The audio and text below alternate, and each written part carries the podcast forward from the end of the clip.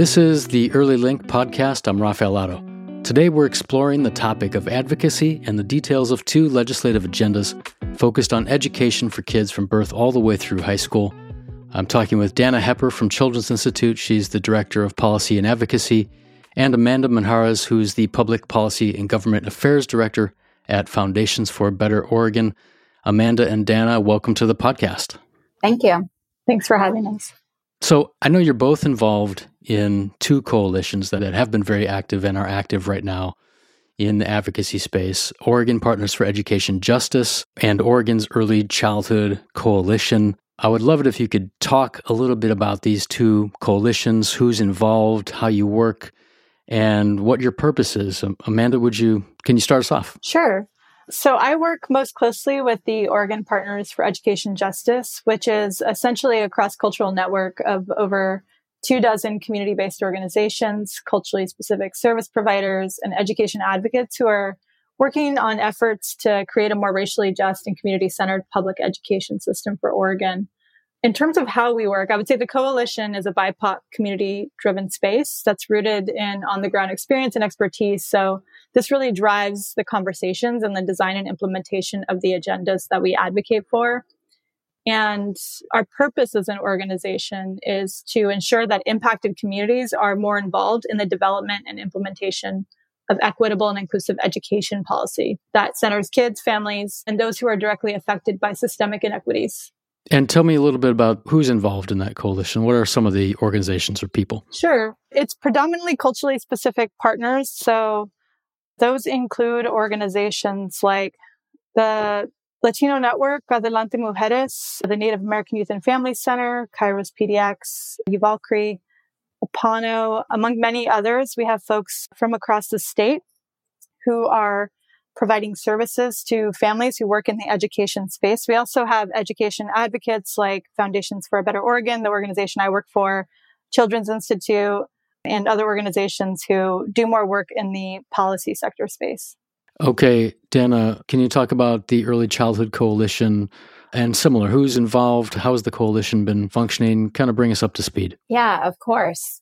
The Early Childhood Coalition first formed to advocate in support of early learning investments in the Student Success Act in 2019.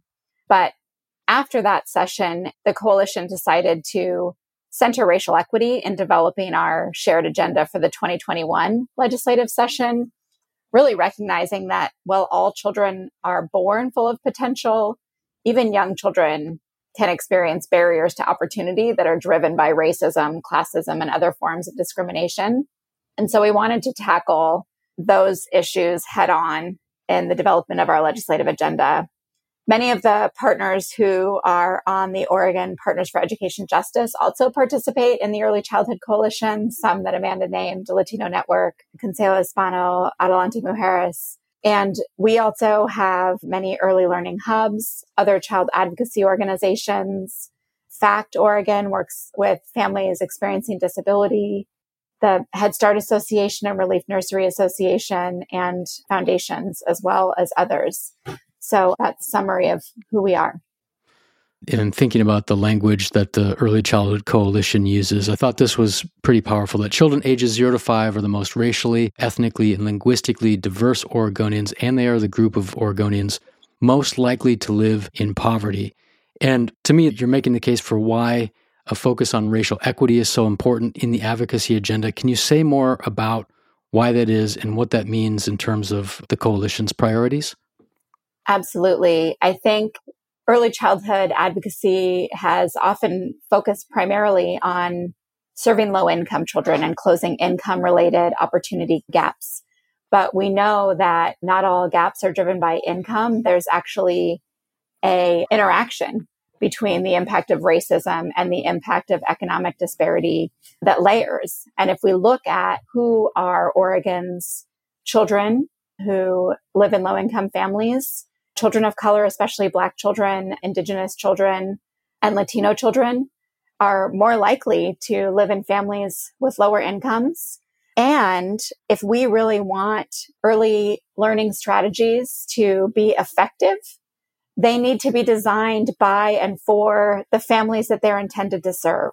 So we wanted to make sure as a coalition that we were doing a better job of ensuring the policies and investments that we advocated for weren't just good for children or low-income children generally, but that we specifically were thinking about how these policies would impact children who are Black, Indigenous, Latino, children of color, and have an impact on those children specifically. Can you give us a snapshot of what the priorities are, what's emerged from the coalition as most pressing in 2021? Yeah, leading up to this legislative session, we really started by asking coalition partners, especially culturally specific coalition partners and coalition partners who work directly with families, what they saw as emerging from their families as important priorities that would support families in taking care of their kids 0 to 5.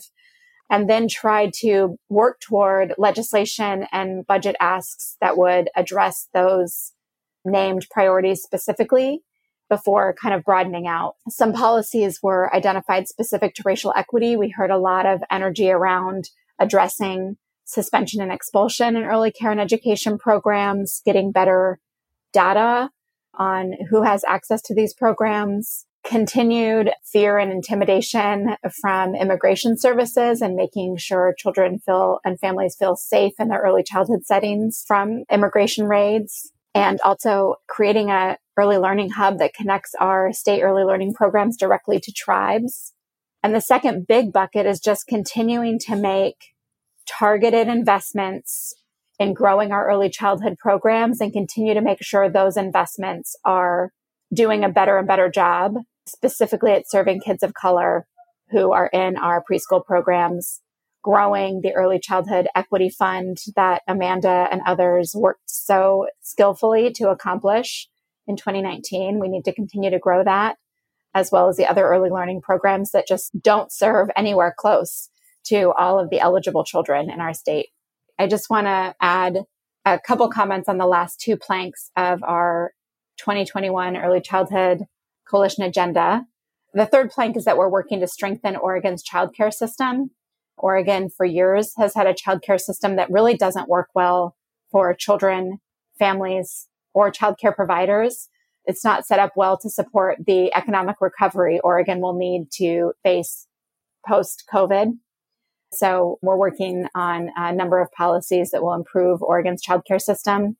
And then finally, one thing we heard loud and clear from our partners in the coalition was that children don't only develop in their childcare preschool setting, their early learning program, they develop in their homes and in their communities.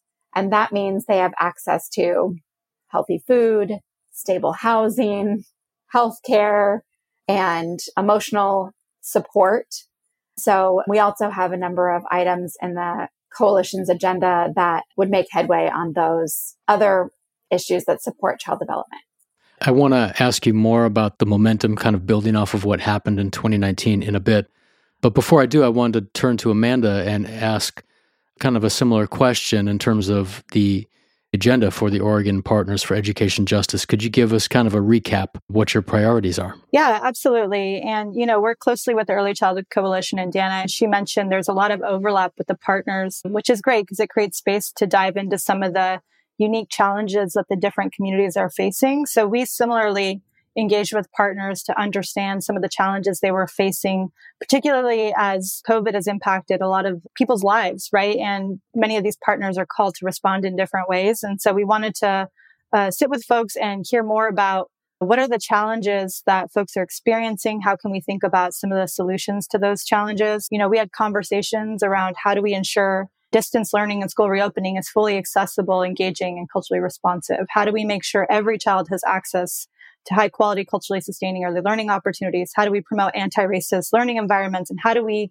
ensure that community partners are engaged and part of the state's response to addressing some of these unique social emotional needs that kids are facing? And so where we landed with that and thinking about the current circumstances that our state is facing, not just with the pandemic, but some of the ramifications of that, including the fact that we don't have a lot of resource to do all of the things that need to get done. And so what our agenda is predominantly focused on is building on the Student Success Act as a foundation for equity. We're looking for opportunities to strengthen some of the provisions in the early learning account, some of the issues that Dana just named, looking at strengthening the student investment account and ensuring targeted support for historically underserved students, including culturally responsive mental behavioral health, and finding different opportunities for folks to engage, and in thinking how we're addressing issues around lost instructional time and strengthening programs like the Summer Learning Grants Program, or looking at investments in statewide equity plans that are community designed and driven. And so that's the first part of our agenda. The second piece is how we hold our public education system accountable to all students. And so many of the policies that we have in the second portion are aimed at strengthening and building on the promises that the state has already invested in. So a good example that I like to use is in 2017, Oregon passed basically a requirement that the state establish an ethnic study standard in our social science requirements. That was a great start, but that particular bill called for an advisory group to come up with recommendations. And now we still need the professional development, we still need the curriculum development, and we need investments to make that happen. So we're advocating for some of those pieces that we felt like were missing in the original legislation, but that are critical at this moment.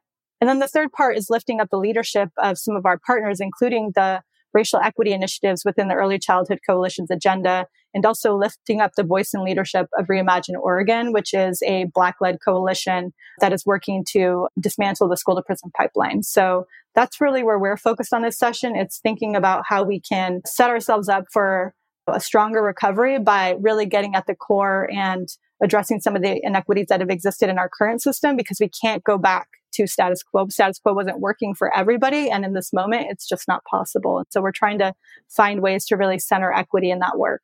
Thank you for that. And I appreciate the examples that you shared. Could we just revisit the Student Success Act briefly? Because there's so much in there. And I know we can't necessarily break it all down, but you mentioned the different accounts that were in the SSA. This was passed in 2019. It's funded by a corporate activities tax. Can you just break down those accounts a little bit and just provide a little detail for listeners? Yes. So the Student Success Act was a historic investment in our public education system. In 2019, the legislation included that corporate activities tax, which would add another $1 billion each year to advance equity in education by investing that resource in 3 different accounts. And those 3 different accounts have 3 different goals attached to them. So the first one, half of that money basically goes to a student investment account, which is directly invested in schools for 2 main purposes. So the first is to address student mental and behavioral health needs. And the second is to close that opportunity gap affecting historically underserved populations. And the law actually lists out those populations so that districts are clear about where they need to target resources and who needs to be engaged in the budget and planning process at the local level. There's also a statewide initiatives account where 30% of the funding goes, and that account includes multiple statewide initiatives. Some of the ones that we're most focused on include the statewide equity plans. So these plans are designed by and for culturally specific communities. Oregon has a Black African American Student Success Plan, an American Indian Alaska Native Student Success Plan, and a Latinx Student Success Plan. Those are designed by advisory committees that are comprised of those communities. So we think they're really a step towards bringing communities in as partners in addressing some of the longstanding issues that our state is facing in the education sector. And those are just a few programs that are in that account. The third one is an early childhood account where 20% of the resource goes. And I'll actually hand it over to Dana to maybe say a little bit about what's included in that account. Yeah, in the early learning account, the legislature, in its wisdom, took a really comprehensive approach to early childhood. So these investments include more kids being able to access preschool, but also more space for children in child abuse prevention programs like Relief Nurseries and Healthy Families Oregon, home visiting, investments in professional development for the early childhood workforce, investments in compensation for a very undervalued and underpaid, but incredibly important set of women and many women of color in the early childhood workforce, the creation of the Early Childhood Equity Fund that we mentioned earlier, a first ever investment in Oregon in parenting education. I'm sure there are others that I'm missing, but I think the most important thing was the legislature really recognized that we need a variety of strategies that work together to meet families' needs so that they can support their children's healthy development and well-being.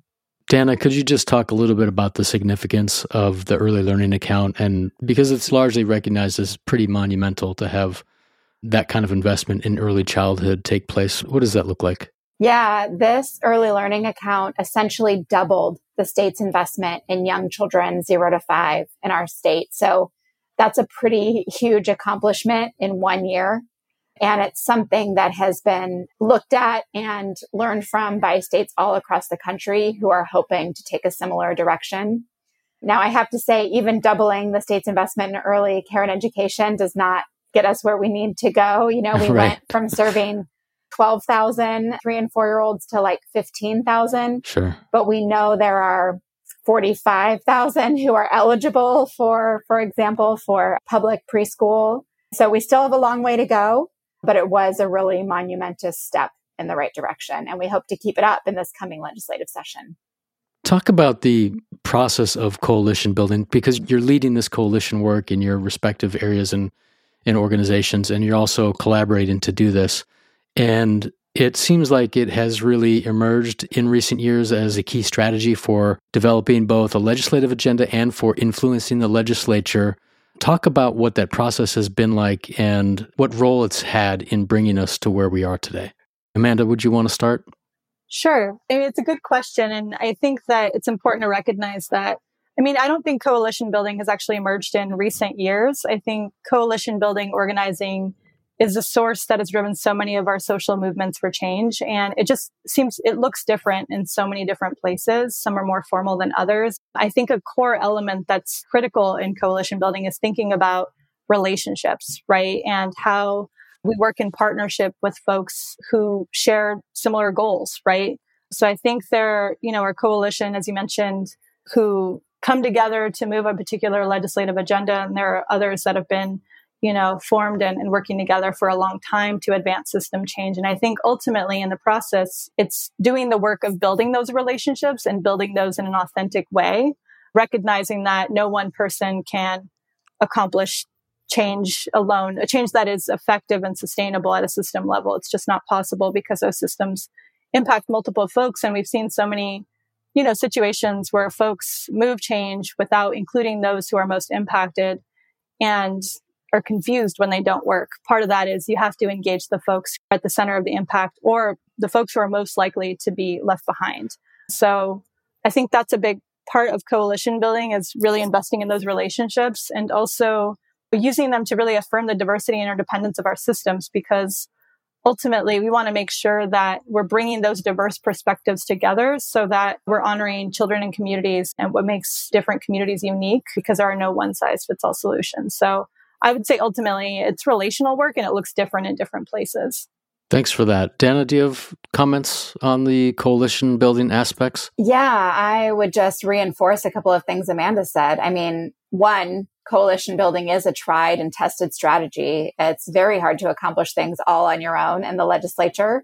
It's especially hard for communities that have historically been disenfranchised from political processes and political power to do that. So working together is a critical strategy. The second thing that Van said that I just want to reinforce is that there are many different types of coalitions, but what the Oregon Partners for Education Justice really has at its core and what the Early Childhood Coalition is striving toward is inclusion in those coalitions and leadership in those coalitions and lifting the voices in those coalitions of people who are closest to those facing the greatest impact from the policy and budget decisions that the legislature makes.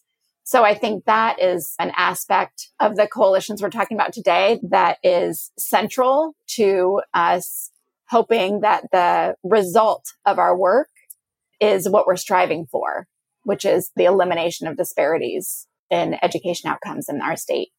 I think you've both touched on this a little bit actually, but I'm curious about if you look back and you think about the advocacy work that you've been doing for years now, how have things changed or have they changed?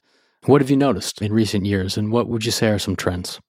I'm happy to jump in. I think both legislators and the funder community, philanthropy, have increasingly recognized the importance of the inclusion of diverse voices that reflect the diversity of our state in advocacy, and started to do the really important work that there needs to be more of funding all of these partners to participate in advocacy and recognize the array of partners as important voices that need to be included in discussions about public policy and public funding. It's a positive direction that needs to continue and grow, because certainly as we look around the table, you know, many of our partners, especially in culturally specific direct service organizations, have one advocacy person, maybe two, and they're covering early childhood, K through 12 education, higher ed, housing, hunger, and it's impossible for that small number of advocates to really give full care and attention to that broader range of issues, but all those issues are impacting. They need full advocacy teams. Yeah, exactly. Yeah. Yeah, I'll actually take the other side of that too, because I think that there's the capacity that's needed for folks to engage in these systems and to be able to have the space and opportunity to advocate as the systems currently exist. And then there's like the grappling with that it's not incumbent upon the community to change. The systems themselves need to change and be more inclusive and democratic in so many ways. I think there's a lot of lip service paid to that. But I will say, you know, one fundamental thing that I've seen shift a little bit over the last few years, I'll say, is that more people seem to be just starting to understand and grapple with institutional racism. And I think that's huge, especially in the advocacy realm, because I think recognizing how the history of this country, white supremacy, and really oppressive systems have been embedded in our systems, both intentionally and unintentionally, is a starting point for actually changing those systems and creating systems that actually work for everybody. So it sort of creates that opening for folks to actually be seen through this process, because I think that it takes folks acknowledging things like institutional racism and how it works in our system to even acknowledge that there's a problem. The challenge that I've seen historically is that people have difficulty understanding the problem when it's not part of your experience. So I think that's a little bit to, you know, what the first step needs to be is understanding and hearing and actually believing that there is a problem. And then there's the how we address those problems, right? So that we're not perpetuating what we've internalized through these systems as society as a whole, and gets to what Dana's talking about in terms of how you think about advocacy strategy as our systems currently exist. One of the things I think about in the early childhood realm is when we talk about the fact that an early childhood system is really just emergent. It's not very well established. So if we want to really build that system effectively, we also have to be working on these issues that you're pointing to, Amanda, the systemic barriers, systemic racism, racial injustice that is kind of embedded in our systems, in order to not replicate some of those issues as the system gets built. Dana, do you have thoughts on that? One of the things the Early Childhood Coalition partners worked on last summer was the development of an internal working document that we've been calling our racial equity framework. And something that was really important for us to come to common understanding around was that systemic racism exists in all systems, and that includes the early childhood system.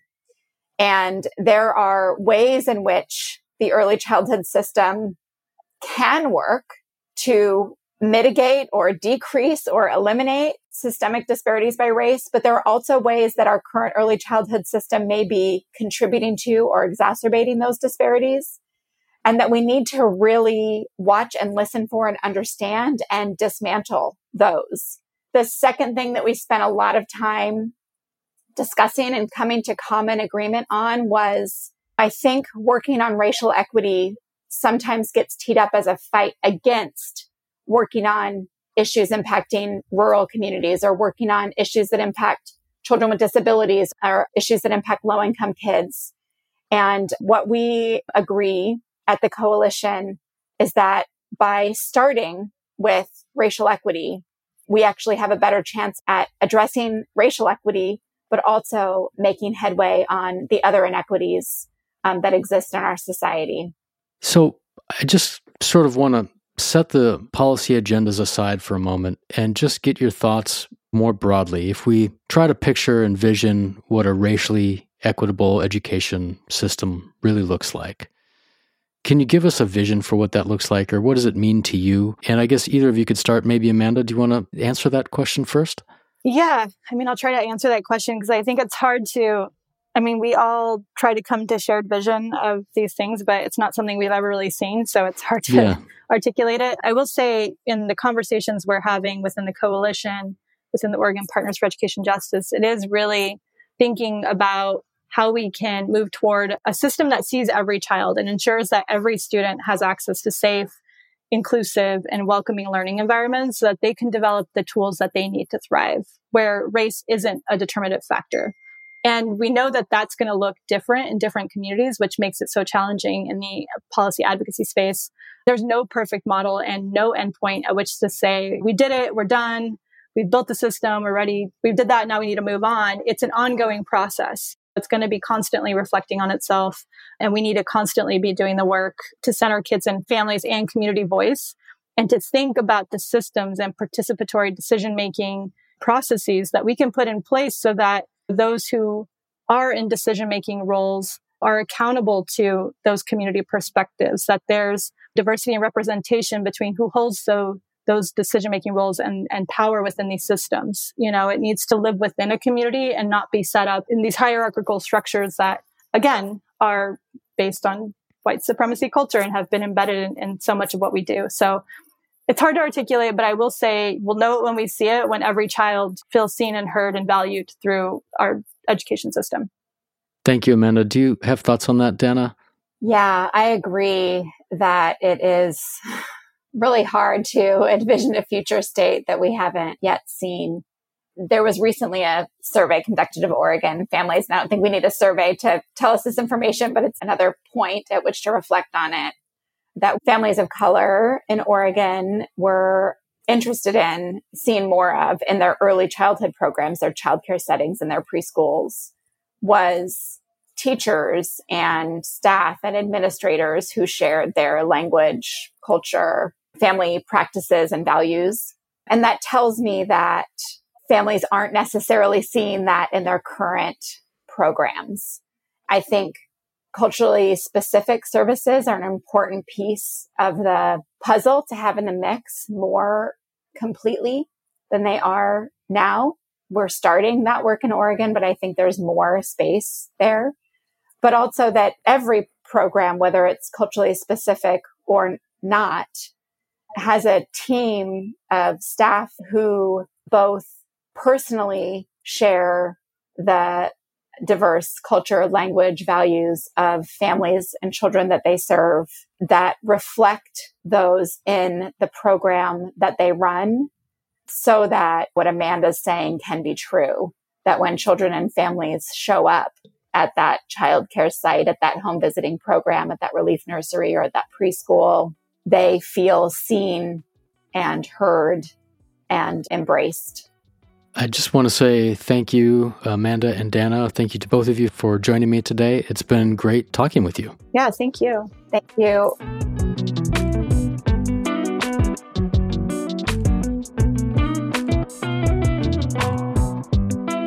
Thanks for listening to the Early Link Podcast. I'm your host, Rafael Otto.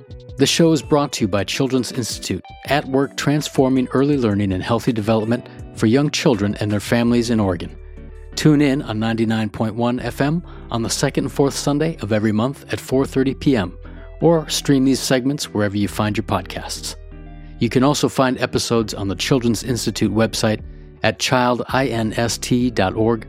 Pay us a visit, sign up for our newsletter, or connect with us on social media. Thanks for listening.